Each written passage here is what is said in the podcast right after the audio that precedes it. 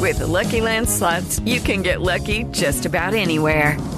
This is your captain speaking. Uh, we've got clear runway and the weather's fine, but we're just going to circle up here a while and uh, get lucky.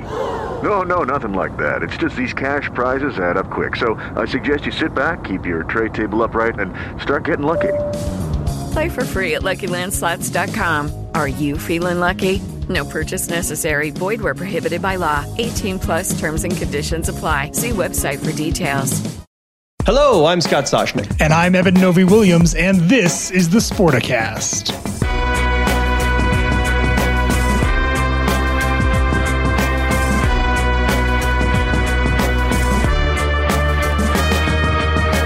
Novi Williams, we have a visitor. This this is our first visitor, right? Yeah, first guest, Michael McCann, legal expert extraordinaire. And what a time to have you on, Michael. a, a, tremendous hearing today as we record this on Wednesday in front of the Supreme Court. The NCAA defending essentially the entire model of college sports. Uh, give us a quick background on, on, on how we got here and what your thoughts were from listening to the the roughly one hour hearing today. Wait a minute, we got wait a minute, Mike. We got to set this up because you know just say oh we have Mike on and there's a SCOTUS case. Am I exaggerating? Is it too much to say that this is a landmark case that could absolutely just uh, to dictate the future of college sports? Is that too strong or is that accurate? No, it's accurate because this case is fundamentally about colleges joining hands to limit what college athletes get. That's a foundational principle of amateurism, and it came under fire today in the Supreme Court. The case traces back to the Ninth Circuit's ruling out in California, where where the lawsuit was about whether or not colleges can join hands to limit education related expenses. So things like internships and musical instruments, computer fees, things like that. But the justices today really pivoted to a broader concept where a number of the more conservative justices basically said, We don't understand the system. Why is it that the labor has no capacity to bargain? Why is it that the NCAA is trying to ask for an exemption from antitrust law when every other business is subject to it. So it was it was pretty striking the language that was used and the tone. I'm sure the NCAA was not expecting that. From what I can glean from your Twitter feed, the justices, more than one, kept bringing up the concept of salaries of coaches and executives. What's the importance of that? Yeah, so the the the key thing there, Scott, is that and Justice Thomas really highlighted this if college athletes aren't paid, then the money that they're generating is going somewhere and is going, as he said, to college coaches, that their salaries have ballooned, to use the word that he chose, while college athletes have not seen a significant increase in compensation. So he feels like, why is it that amateurism only applies to the athlete, but not the coaches or the administrators or the facilities? Because you're the best in the business, I'm going to ask you to do it simply. Can you break it down simply? What does the NCAA allege? What is their response as to why the system should remain status quo? Their response is that there's the revered tradition of college sports in this country, that it has qualities that are unique to college sports and the NCAA. Essentially, it's almost like a circular argument that we're different because we're different. And they hope that that has some suasion on the justices that it's true that colleges are competing businesses, but it's different in the context of sports because amateurism provides athletes opportunities to be educated, get full rides to school. That once this system is is uh, changed in a way that makes it less appealing to fans, the college athlete will suffer. And that, they kept dwelling on that. That one of the reasons why people like college sports is that the players are amateurs. But the counter argument to that is that what's an amateur? Does an amateur mean you can't get paid anything? Does it mean you can only get paid a certain amount? And that came up today. One of the things that I've found, I, to be honest, I, there's a lot about what you just said that I don't find particularly compelling. It, it doesn't seem like the thing that people care about about college sports is amateurism. The NCAA has also contended that there's a competitive balance that would be shifted if their rules were changed. I would argue that there is already a, a massive competitive imbalance in college sports. One another thing that the NCAA has argued, I believe, and correct me if I'm wrong, is that there needs to be a governing body of some sort. Someone needs to set the rules for college sports, and that they are essentially the best person or the best entity to do that. It sounded like Justice Roberts at one point was kind of asking questions along those same lines, essentially about if not for the NCAA, who is the body that steps in and and, and organizes and and sets rules for college sports? Yeah, that came up several times, and it came up when uh, also when Justice Sotomayor said this parade of horribles. It was the phrase that she used. What would happen if the NCAA wasn't making rules. She said, why not have conferences make those rules? And Seth Waxman, the attorney for the NCAA, said, well, it's the prisoner's dilemma that essentially there would be a race to the bottom if there's no national set of rules, that conferences would, because they're competing with each other, create rules that dismantle amateurism. Of, of course, the response to that is so what? That, that's what a free market is that that's how competition works. That if amateurism is only being propelled up by the NCAA acting as a national entity, that's not that strong of an argument. Is, I was going to ask, is that a legal defense that what, what, what exists may be bad, but it would be worse if what exists didn't exist? That seems like a, it doesn't seem like a real stable legal defense, in my opinion. It, it has some elements. So uh, under antitrust law, there's the pro-competitive argument that, and one pro-competitive argument is if you, the court, get rid of our ability to conspire, the whole system will collapse. That even though we are acting in an anti competitive way, the net result is that we sustain a system that has certain value. And of course, the counter argument, Eben, as you note, is that that's not that most the most persuasive argument. But the NCAA would argue if amateur, if college athletes start getting paid here and there, there will be more litigation, and eventually the system will tumble. Mike, is the NCAA a straw man in all of this? In that it really is a representative body for the member institutions. So we're talking athletic directors and university presidents. They don't often seem to get the heat. All I all I ever hear and see is people pointing the finger of blame at the NCAA. But you don't hear a lot of the school administrators and university presidents on the hook for for this system.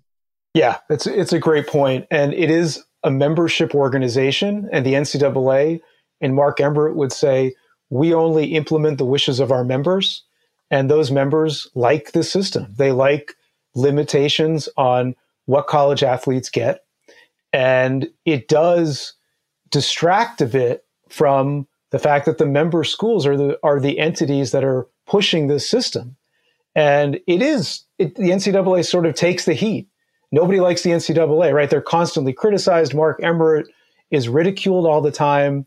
Uh, maybe it's one of the reasons why he's paid so much is that he takes the heat. And so that college presidents can sort of be in the background, do their fundraising and all of that without getting criticized for supporting the system. Do you remember Gordon Gee when he was president of Ohio State when he had his famous comment? Like somebody asked about the football team and uh, whether or not he was going to fire the coach. And Jim I believe Tressel. I, Jim Tressel. Was it Jim Tressel at the time? Yeah. A- and Gordon Gee's response was, "Me fire him. I hope he doesn't fire me." I mean, I thought that was the most poignant comment in the history of college sports, in that it really showed where the power at the universities resides. Yeah, and, and we know at many was it over 40 uh, in over 40 states the highest paid public em- employee is a coach of either the basketball or football team. And similarly athletic directors make a lot more than most other people on campus. So yeah i mean this is this is the dynamic that exists. And it, it, this goes back to the oral argument before the supreme court where seth waxman on behalf of the ncaa was talking about the revered tradition of college sports. Well, Justice Kavanaugh said this was really important. He said the stuff that you're talking about is from a different era, mm. and, and that you know that was pretty striking. That that the way things have been is not a justification for keeping things the way they are. That was something Mike Bloomberg used to say. Mike Bloomberg used to say that all the time. The worst reason to do something is because it, that's the way it's always been done. Yeah. Mike, Michael, we've talked a lot on this show in the past few months, of course, about name, image, and likeness, the NIL laws, the, the ability for athletes to, to be able to market themselves. That's not directly what was on trial in front of SCOTUS today, but it is certainly related. Do you think there's any kind of longer term ramification, anything change about the, the, the push to let athletes market themselves in the wake of what happened today? Well, it's an interesting question. I, I think the NCAA probably regrets now petitioning the Supreme Court to review the case because, mm. based on the, what the justices uh, asked in the questions, it seems like they're going to rule against the NCAA. So there's an element of regret there. And secondly, I imagine because of that, they might want to resolve NIL sooner rather than later. Because if the Supreme Court comes back with a ruling in June or July that basically says amateurism is troubled. It has all of these flaws. It's going to be a lot harder for the NCAA to justify NIL restrictions. So it could propel them to act quicker. You mentioned it right there, uh, kind of the trying to read the tea leaves of the of the justices. I feel like before the trial started on Wednesday, all of my Twitter feed was, you know, you, you, remember you can't really judge the way the court is leaning depending on how the questions that they ask. And then 20 minutes later, the, the hearing starts and everybody seemed to be saying, "Oh, the NCAA is losing this. Is it going to be nine nothing?" It does seem like you're saying that that judging by the way things unfolded on Wednesday. That, that things at least seem to have tilted a little bit more in favor of the uh, uh, of the non NCAA side? Yeah, this was a really hostile bench. I've listened to a bunch of Supreme Court oral arguments, and this definitely is up there as one of the most hostile against one side. And it's true, as you noted, reading the tea leaves is a speculative is an exercise in speculation. Maybe Justice Kavanaugh is going to shock us and rule for the NCAA, but the the the manner in which he constructed his questions was so adversarial. It was almost like he was cross examining the NCAA.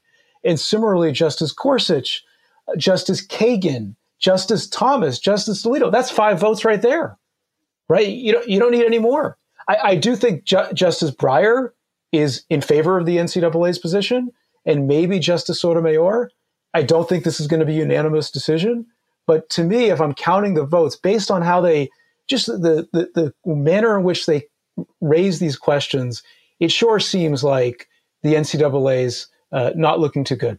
Now, we have a clear hierarchy of intelligence on this show, Mike. I mean, if, I know you're your listener, so you know I'm clearly at the bottom, and then Eben is right above me, and now today you are above both of us, which is which is fine by Checks me. I'm happy out. to yeah, I'm happy to play my role. It's it's really nice. Um, but what would be the harm? And this is maybe a simpleton question, but please try and answer it if you can, because I would really like to talk to athletic directors and ask them realistically, with the ability the schools have to generate revenue from myriad points, and that can be media, it can be real estate, it can be boosters, it can be tickets, it can be sponsorship, anything.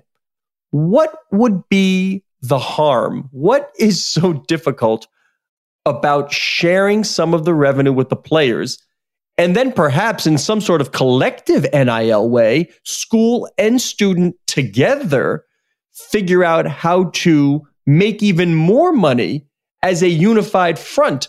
Am I am I being too simplistic in all this? Is there no room for a world where a unified front benefits all? No, A, I disagree with the hierarchy that you proposed at the start of your question, but B, I would say Absolutely not. This wait a minute. Wait a minute. Wait a minute. I'd like to see how you'd reorder that just for just for kicks. I, everyone's tied. Uh, okay, okay. How judicious of you. Yes, Thank exactly. You. Thank you. Very All much. right, continue, sir. The yeah, I mean, this is you know, Scott. Look at NIL. Why in 2021 is NIL still a controversy?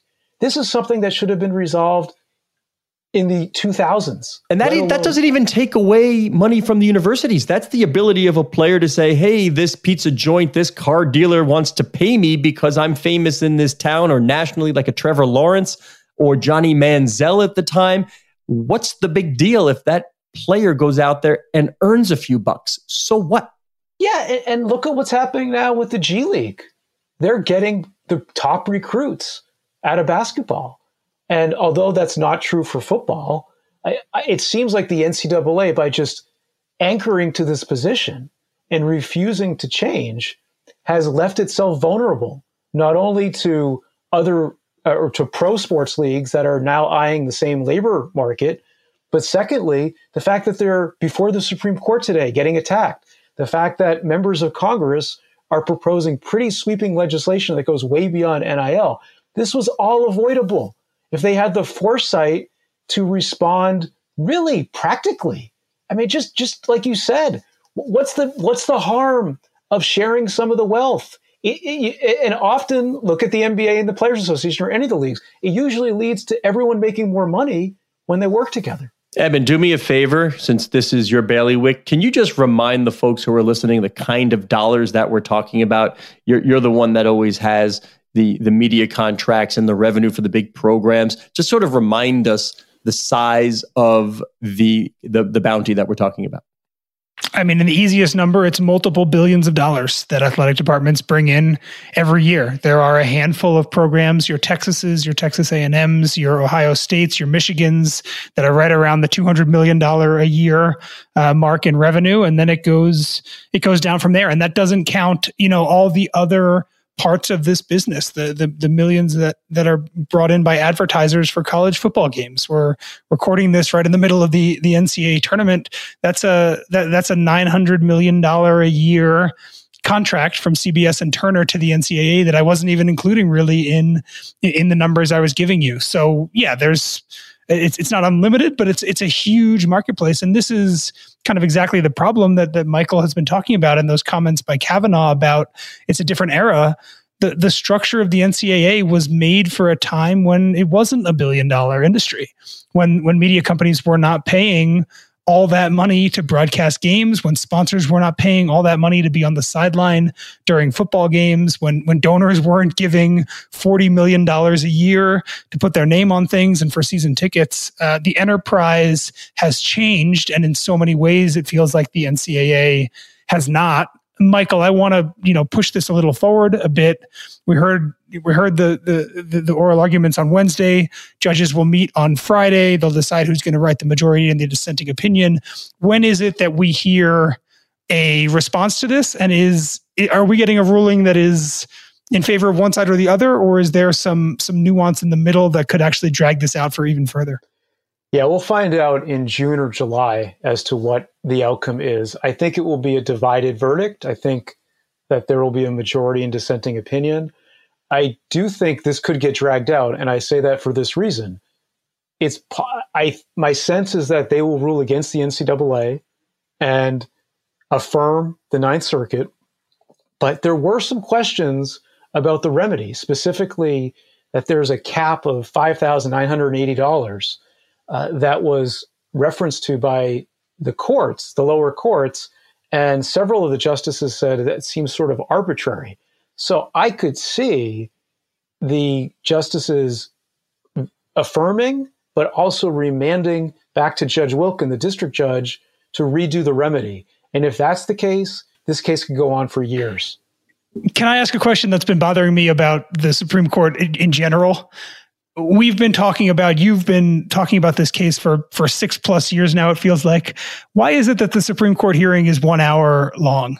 The idea of distilling this whole thing into a single hour and then raining down the almighty decision feels like it is nowhere near the amount of time necessary for the amount of work that's gone in on both sides frankly to this exact idea. Yeah, no, it's a great question. Now, the justices would say we've read hundreds of pages of briefs that are filed we already are familiar with this, and many Supreme Court observers would say they've already made up their mind before the oral argument, so they don't need a, a long session. But it is striking that everything leads to one hour, a process that has taken uh, since the early 2010s and has involved so many hearings and briefs and uh, just the litany of how long this case has gone on. The fact that it concludes with an hour, and and of that time, the attorneys are interrupted by the judges. I mean, this is they don't they don't even really get the full time because they have to answer questions, and the judges can can ask long questions. That I mean, literally has an effect because they're taking up those seconds. I mean this with all due respect because I I, I do uh, I, I, do like the man and have known him forever. But um, if you give Jeff Kessler one question, there goes your hour. he he was concise. I, I, you better prepare, right? Yeah, and he, and he also clearly had a few points that he wanted to keep raising. And it was interesting. There was one point we should say, by the way, we should just let everybody know Jeff Kessler is the attorney representing the the players, so to speak. Um, he's also outside counsel to a bunch of the professional sports unions. Yeah, he's a phenomenal attorney.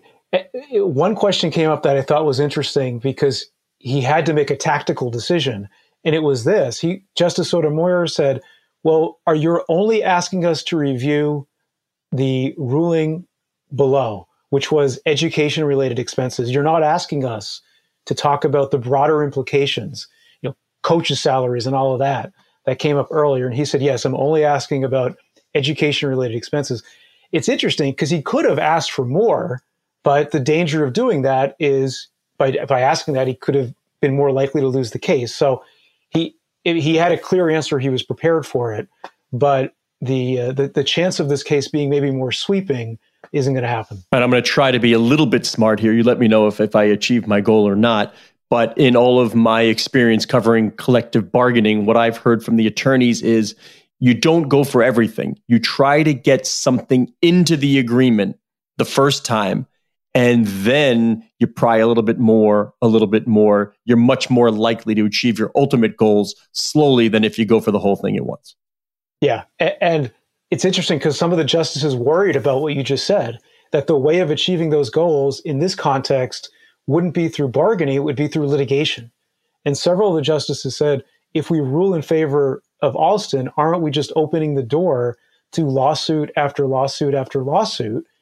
And the, and Kessler, of course, said, well, that's that's essentially that's how the law works. If there's an antitrust problem, the courts will review it.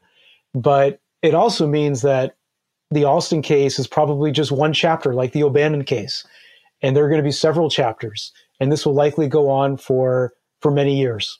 All right, hold on. You mentioned O'Bannon in the case. We need a little full disclosure here. You know Ed O'Bannon. I do. Yeah, I worked with Ed on his book, and we uh, we know each other very well of course, Ed, one of the men who started uh, the push we're on today, and Michael, I think you're right. At the, at some point, uh, there's going to be something else on top of it, and and we'll we'll look back on this moment right now and think we were just in the middle. But no matter what, a, a pretty historic moment for college sports in Washington today. Michael McCann, thanks so much for joining us. Thank you, Mr. McCann. Excellent. Thanks for having me. You've been listening to the Sporticast, the flagship podcast in the Sportico Podcast Network. You can find Michael on Twitter at McCann Sports Law. You can find Scott on Twitter at Soshnick. You can find me on Twitter at Novy underscore Williams. You can follow the show at Sporticast, and you can download it wherever you get your podcasts.